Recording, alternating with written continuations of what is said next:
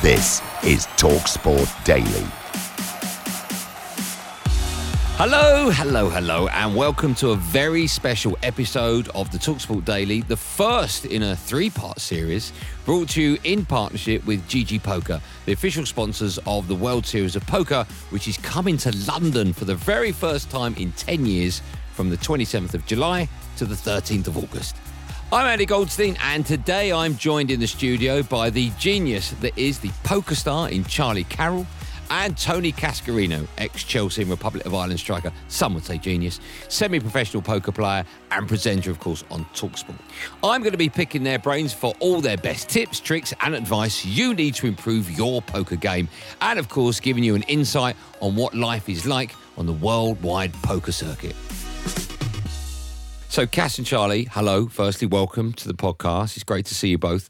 I suppose I have to start with the obvious question, and I'll come to you first, Charlie. How long have you been playing poker for? How did you first get into it? So, I've been playing around a decade. I was always obsessed with poker. I always used to watch in my pajamas when I was 12, just watch all these high rollers on the screen. I had no idea what was going on, but I'd always be fixated on the game, because there was something about watching people stare each other down and try and figure out if they're bluffing that just caught my imagination. I grew up on a council estate, never had any money. I played the first game I ever played. It was a $1 tournament. It was probably like 180 runners. And I won for $45. And it was one of the most exhilarating moments of my life, one of the best runs I've ever had. And from that moment, I was hooked. So I moved in with my grandma. I went to Jersey, turned her study into my office, and... Yeah, I made something like 250K. Wow. We'll come back to that. So, I mean, that's ridiculously fast. You've made that kind of money. But I'm guessing it's a generational thing. People can't see the both of you, but if they could, Cass, you almost look like his granddad. That's all I'm saying. And by that, I mean... I'd say dad. Cheers, Andy. You're lucky. I was going to go great-granddad. But the reason I say that is because it's such a generational thing. Because, Charlie, you got into it online, right? And you were at university.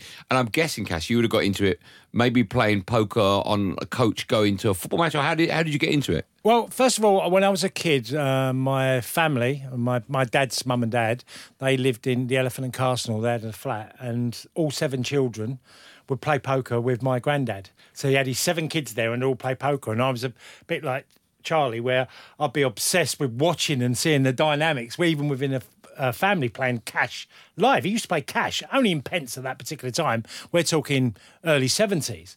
So I always had a love for poker in some bizarre way. But you're right, playing on buses, going on international duty. My favourite, and Andy Townsend will tell you this as well, because we were all he was my roommate with Republic of Ireland. You get your match fee. You got your cheque every trip.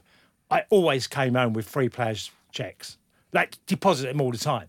I don't want to name their names, but...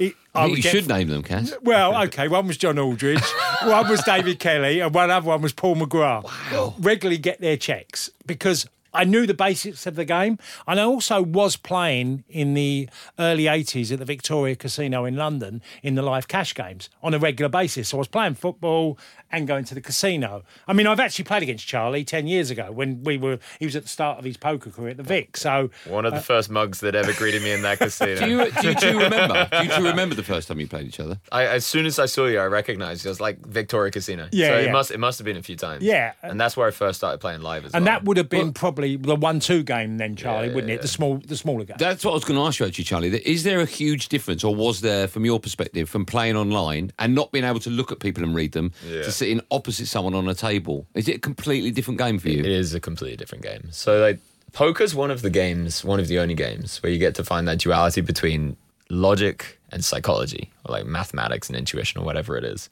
And online, it's still there, but it's like you're trying to outthink the other person. You're trying to think, why would they do that theoretically? In person, as you can imagine, you just look at somebody in the eye and you try and feel if you think they're strong or not. And so when I first got into playing live poker, I was terrified because I've been crushing online, but I'd be like, well, I don't know if I got tells. I don't know what I'm doing. I don't know how to hold my chips. I ended up making some ridiculously bad mistakes just because I was so nervous. But the other difference is that people that play live tend to suck. people at casinos tend to not be very good at poker because they're not playing millions of hands. With all due respect, as my compadre here makes a fine example of. There's no respect in that sentence. Cassian, it's different for you, of course, because I would imagine, this is going to sound insulting, but I don't mean it to be, but when you started out playing poker, the internet hadn't even been invented, right? No, absolutely. I don't think electricity was around, right? And I would say to that, Andy, look, Charlie's, you know, when he first started playing, and the early days of the internet is that there was multiple table playing where Charlie might play six tables at the same time. And when they come to the live game, there's one table. It's not six. So you imagine on the screen, you're sitting with your laptop and it's in front of you and you're literally, the screens are flicking, Charlie, aren't they? It was more like 24 tables. Oh, okay. He's playing 24 tables at the same time. So he can play. How do you do that? Oh, it's incredible to watch. You're playing in 24 different games at the same time. Yeah, I used to do a lot more when I was hardcore 19-year-old with a monster drink in front of me. We'll get into the strategy of the game, but isn't a big part of that seeing how the trends in which people bet?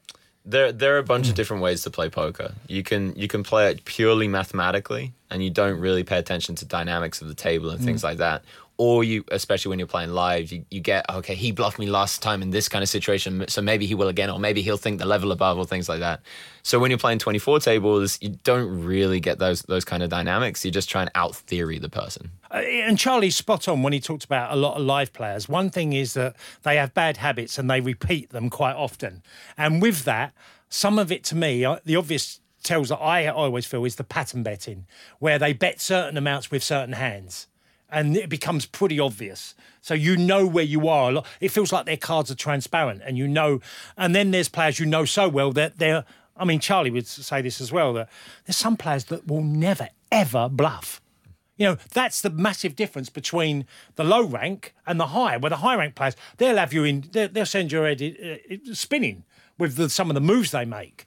And that is... I found that transition the most interesting. So let me ask you, we've got the World Series of Poker in London, right? So you must be very excited about that. It's coming up, right? Hell yeah, I'm playing it. You're playing it. Okay, so going back to what you've just been talking about, right, how much do you think success relies on knowing your opponent and how much of your success will rely on the cards that come in and the sort of mathematics behind how you're playing? You can't be the best in the world or even close unless you understand the mathematics. So the bare bones of being a good poker player is understanding the theory, the game theory, the logic, what we call range analysis. So here's the range of hands my opponent can have and how to kind of assess which one of those hands he might have. When it comes to playing live, that's the foundation. And on top of that, you build the other things. On top of that, you build the psychology, the reading. And my speciality in poker is being able to read people now. You know, I turned from that guy that never played into a casino to many years later. For me, that I feel like I'm right up there with being able to read my opponents. So when I'm playing against people, maybe I'll know them and I've played them before in the high stakes, but maybe I've not. But there are some universal tells that once you get very keenly aware of what they are on people, you can spot them on basically anybody in the world. I found it's interesting because I watched a hand that was on in a poker event recently, and one that strikes me is when someone asks how much has he bet, as if they're weak, right? Because how much has he bet? And you go, oh, right, okay. He knows exactly how much they've bet. And the reason he's asking, because normally I find he's got a super strong hand. So he's working out how he's going to try and get the rest of his chips. But could that not be a double bluff? If that's something that's known across the board. There's no obvious one, Andy, to this, because I'm, again, reverting back to what Charlie said, that's another interesting one. Look, there's cooler situations in the game, which means you're going to get all your chips in and it's a coin flip. But you've got to be prepared to do that because the best players always apply pressure to you. So I try and do that within the games I play. The pressure is one of the major ways to beat people. Do you know each other's tell? Oh no, I wouldn't know. I wouldn't know Charlie. I'll know many of his because everyone has the same tells. Yeah. It's killed me, isn't it? But no, look. Here's the thing when you talk about tells. There are two categories that you can kind of describe them. There are some people that are so deeply empathetic, they can just sit near you and feel if you're uncomfortable. Someone like Patrick Antonius, very, very finely tuned to just like the wavelength, the vibe of the other person.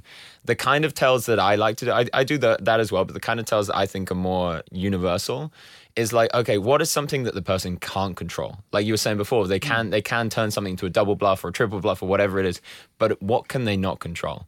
Can they not control how often they're blinking? How can they not control how quickly their heart rate's going? Can they not control what's happening with the tenseness in their shoulders? Can they not control how they smile when they're uncomfortable versus that when they're comfortable? And there's a list of those things that if you get to understand them, here's what happens when someone's comfortable, here's what happens when they don't. How often does that happen? At what regularity? And it's so nuanced and gorgeously complex that once you really get a hook on it, it almost feels like you're playing an instrument when you're looking at another person. If a player's playing you, Charlie, and they've got the same psychology as you, what would you be doing to try and make them be confused about if you're bluffing or if you're actually got it or, you know? Yeah. So they're looking at Charlie. You're playing yourself. So first thing I do when I sit down with somebody that's also looking at tells, yeah, I look for what they're looking for and I look for what they're pretending not to look at. So if somebody's staring at my hands and they're very good at live tells, I know they're not really looking at my hands. They'll probably look at my eyes. Mm. So I'll look to see when they're looking at me. And then what I'll do is I'll try and give subtle reverse tells in that direction. Or if they're extremely proficient and I want to be thinking about other things, I'll just shut down or cover up. So like if you have a thing where your eyes tend to give away what you have, you can wear sunglasses. I don't do that, but no, you could. I don't personally like that. So can I? This sounds. My next question is going to sound bonkers, right? For someone like me who loves playing poker but plays it on a completely different level to you guys, right? Yeah. Obviously, would you say out of all the factors that come into winning a poker hand, so you've got, you know, the manner in which you're betting, right? Mm-hmm. The tells, if someone is maybe a little bit tense when they're betting or the way they play with the chips, when you add everything up, would you say the cards are the least important factor as to whether or not you're going to win a hand? They're the most important, but, and it is a big but, the bigger disparity of skill between you and your opponent, the less the cards matter. Yeah. So one of the most beautiful things about poker is that you could log on right now. You could get a GG account. You could deposit $20 and you could play against the best in the world. Well, if they're playing for $20, hypothetically, and you could win. And that's what makes poker so addictive for some people. And this is why you should only really invest what you can afford to lose, because you get that win no matter if you're good or bad at poker. It happens at some point because the cards will eventually go in your favour. Okay, yeah. So let me ask you. So you and I had a chat before we started this podcast and you told me your incredible success. I'm allowed to say how much you... Yeah, so you've won over £10 million or dollars? Sort of relevant. Yeah. It's ridiculous money. Yeah. So people listening to this, there'll be beginners listening to this and they'll be thinking, well, I need a bit of advice and I need maybe some advice on strategy as well. What would you give someone that's maybe just getting into the game of poker? It's a really, really important thing, because if you want to take poker seriously, you have to do a few things correctly. First of all, you want to play very good what we call bankroll management, meaning you only put in what you can afford to lose. So if you have $100 to your name, you don't want to put in more than like $3 into a game. You know, if you have 100,000, you don't want to put in more than like 2,000 or 3,000, something like that. You make up your own rules and you stick to it. You stick to it really, really strictly. Otherwise, that's how a lot of people go bust. Secondly, you find a good site. Back in my day, it was PokerStars. These days, it's probably GG is like the biggest site. And you take advantage of their deposit bonuses. You take advantage of free rolls, and you just try and spin up a bankroll. And the third part of it is you take it seriously as a cognitive experience. You don't just purely gamble. You want to look at the strategy. Like I have a YouTube channel, other people have YouTube channels and things where you could take free advice on how to beat these games and become a higher level thinker than the people that you're playing against. And that's the most important. It's really interesting because I found that when I started playing, and you have roller coaster rides, don't you, Charlie, in the game? Yeah. There's a line... Poker hospital, which basically means, oh, he's badly wounded, he's lost his money, he's not around at the moment, okay? But I found that basically you have to treat it like a job. So everything that you need to do, like to go on your show this afternoon, Andy, you will do research. You will be looking at the interesting parts of the show that are going to make your show better. So it's exactly the same. Discipline is massive in poker. One of my biggest strengths is like Charlie had mentioned is I don't have an ego where I think I need to play in the biggest game in the world. If I think a game is more value over there and it's a lower amount and it's less a smaller amount of the stake to buy into, I'll play that because I think it's easier to win in. I don't let my ego get the better of me. Don't get me wrong. Sometimes you need to play with the very best because that's where I use tournaments. I go into tournaments and I play against some of the best players in the world and I'm looking to learn from them. But I've watched 10 poker videos this morning. I've watched... You need to get out more. No, yeah. I'm saying that as a professional. You probably need to take a break, mate. No, don't get me wrong. They can be like from 5 minutes long to 15 minutes long. Yeah. And I tend to... it doesn't give me the answer to a lot, but it does make me think much more on a bigger scale. Yeah. Okay, so let me ask you, because I watch a lot of poker, not as much as you two, obviously, but there's some things I watch and I'm like, okay, I need to know more about that. So let's talk about if someone's got a great hand, right, and they decide to slow play with it, right? And then sometimes they would decide to bet aggressively as well. Is this all down to how you're feeling on the day? Is it down to how many people are sat opposite you at this given moment in this particular hand? Is it to do with how much money you've got in front of you? How do you play each hand? Is it just how you feel at the time? Yeah, so if you're learning any game, imagine you're learning chess, you want to know the basic moves. You know, you want to learn, okay, you put your pawns out, then maybe a knight, then maybe a bishop, you do this kind of opening. And it's the same with poker. You want to learn, okay, usually you want to raise before the flop and you want a continuation bet, meaning you carry on the aggression, even if you miss the board, because you understand that mathematically your opponent's also missed it 2/3 of the time. And then the more of that knowledge you get, the more you can really answer the question you just asked. But I'd say the main thing, poker can be a really good way if you just want to have like a side hustle, it's pretty easy to get to the point where you can beat your friends or beat the local casino. Is it really? People really do suck at casinos. And do they really? Yeah, they really do. And I think you're being a bit harsh there, Charlie. I think there's a... Hold on, sorry. He's won 10 million. He knows what he's talking about. No, right? I'm not debating that because what I would say... Charlie's point is very valid because largely he's right. There is, I would say, 80 to 90% of people who go are probably quite easy for Charlie to beat. That's one of the reasons why I go, by the way, because and then there's great times to go as well. I like going, and sometimes my missus gets the ump with me on this one. My missus, I'll go out at 12 o'clock at night and go and play because I want the casual players. That's when you want the drunk players, yeah. You know, but I have a job as well, so I tend to have to manage the two. So there's no argument at all that online players have took the game to an extremely high level. That is an absolute definite, and that's where Charlie's come from and his experience over the last 10 years. For the first time in 10 years, the World Series of Poker returns to London in association with GG Poker.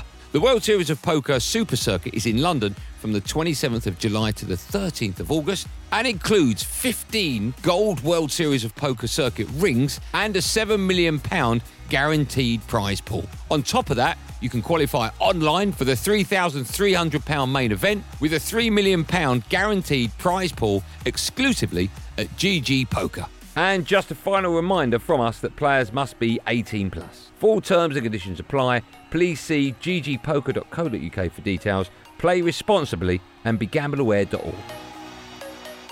So with all that in mind, Charlie, let me ask, just tell us a bit more about tournament play, how you approach the early stages of a tournament compared to, of course, the latter stages, which have obviously, hopefully, you'll be in. Yeah, and I want to give a shout-out to this tournament series as well. It's hard to find good tournament series in London, and they're going to be fantastic. And the one that you just mentioned is going to be really good value. And the thing is, you can play satellites, and this is what a lot of my friends are doing, a lot of my students and a lot of professional poker players. They'll go online, they'll buy in for sometimes $0, sometimes $10, sometimes $100, and they'll try and satellite in, meaning that they can then get access to that £3,000 tournament for a lot smaller amount of money. So it's a very, very common thing for new players if they want to take a shot at the big money for that moonshot to go into the satellites. When it comes to tournament strategy, what I would say is that when you're new to it, you want to play quite tight. You don't want to play too many cards. You don't want to go out of the way. No. Sorry, what does that mean? Too many cards? What does that mean? So imagine you're sitting there and you look down and you've got ace-7 offsuit. If you're an experienced player, maybe you want to play it. If you're a new player, maybe you want to throw it in the muck, fold it, wait until you've got something like ace-queen, ace-king, something like that. Because in tournament poker, you only get one life. In cash games, you rebuy, doesn't really matter so much. But in tournament poker, you look after those chips like they're your firstborn child. You really can't give away, because if you're out, you're out, and then the game's over. So you have to be very selective, and then you have to know when to put on the aggression. And that's where your intuition for, is this person the kind of person I want to be bluffing right now? That's when that has to kick in. Have you got more chance of doing better in a tournament if you only play decent cards to begin with? If you're an inexperienced player, yes, but you also need to be able to put the pressure on other people. And that's the difference between the early and the later stages. The later stages, you really need to be able to put somebody all in for their life as a bluff. You need to have that in your arsenal. Otherwise, you're going to be too predictable to play against. Whereas in the earlier stages, you'll have a lot of the weaker players still hanging around. You probably just want to play good cards, so you end up with a better hand than them. Okay, I've got a couple more questions for you. They're written down in front of me, but as a poker fan, I'm desperate to know the answers, actually. So just tell me about some of the key considerations when playing in a multi-table tournament. Yeah, so multi-table tournament is kind of the same as a tournament. It just means that instead of 9 people, you might have like 1,000 people. So in the tournament you just mentioned, the £3,000 buy-in, they've guaranteed there's going to be 1,000 people within that tournament, hence the 3 million guarantee. So that means there's going to be a hell of a lot of tables of people. So what it means is, okay, you have 8 opponents ahead of you, but then ahead of that you have another 8 and another 8 and another 8. And so it's actually it's a beautiful experience playing these tournaments, because you start off with a small amount of chips, and then half the field goes and you might have double the amount, and another half goes and you're smaller and smaller, and to the point where you maybe final 2 tables, final table. And it's the most exciting thing, seeing it go from 1,000 people down to 9, and you're like, I made it down to the final 9. And then being able to even get to the final 3, final 2, heads up, and then winning a tournament, it just feels almost like a fairy tale story. It's like, how did this happen? And for me, this is the soul of the poker world, is tournament poker. Okay, well, listen, this is the first of 3 podcasts, okay? I'm just going to throw a question of my own at you, and then I'll have a similar question on podcast 2 and 3, okay? So this is just rattling about in my head. That you must, both of you, and I'll ask you on this one, Charlie, and then Cass on the second one, have a hand that you've been involved with that stands out as the greatest hand you've ever either played or seen. What would it be for you, Charlie? Yeah, greatest hand I've ever played. There are a few contenders. I really enjoy one that I played against a man called Leon Sukenik, and I was playing in a 50,000 euro tournament in Prague, and we were final table, and we're playing for hundreds of thousands of euros, and I turn up to the river, all 5 cards are out, and it's me. I have a really bad hand now, and I've got pretty unlucky in the hand, and I have to bluff. Like, theoretically, I know it, I exploit it, I just know that I have to bluff him. So I put out a bluff. How much are we talking? It's probably worth around 150,000 euros. Is a big bet. Something like, it's hard to translate when it's tournaments, but something like that. So maybe 100,000 euros, something like that. And I see very quickly he's got a pretty good hand after I bet. Like, he starts talking in a way. He's never going to raise me. He's thinking about calling me. And so this man that I've bluffed, he's a billionaire. Like, he's insanely rich. And if there's one category of person in the world you don't want to bluff, it's the billionaires. I learned that pretty early on, the expensive way. And so I did the only thing in my arsenal that I had left to try and convince him to fold, and I just talked. And I talked, and we had about a 7-minute conversation. I'm putting 100,000, 150,000 euros on the line here, and I'm talking as though I'm the most confident person in the world. And it was recorded on TV, and eventually I got him to fold a really, really strong hand, because he was convinced. He was convinced that he was about to own me by getting in my head, and I could feel his ego wanting that story to be true so bad that he was going to make the greatest fold against a professional.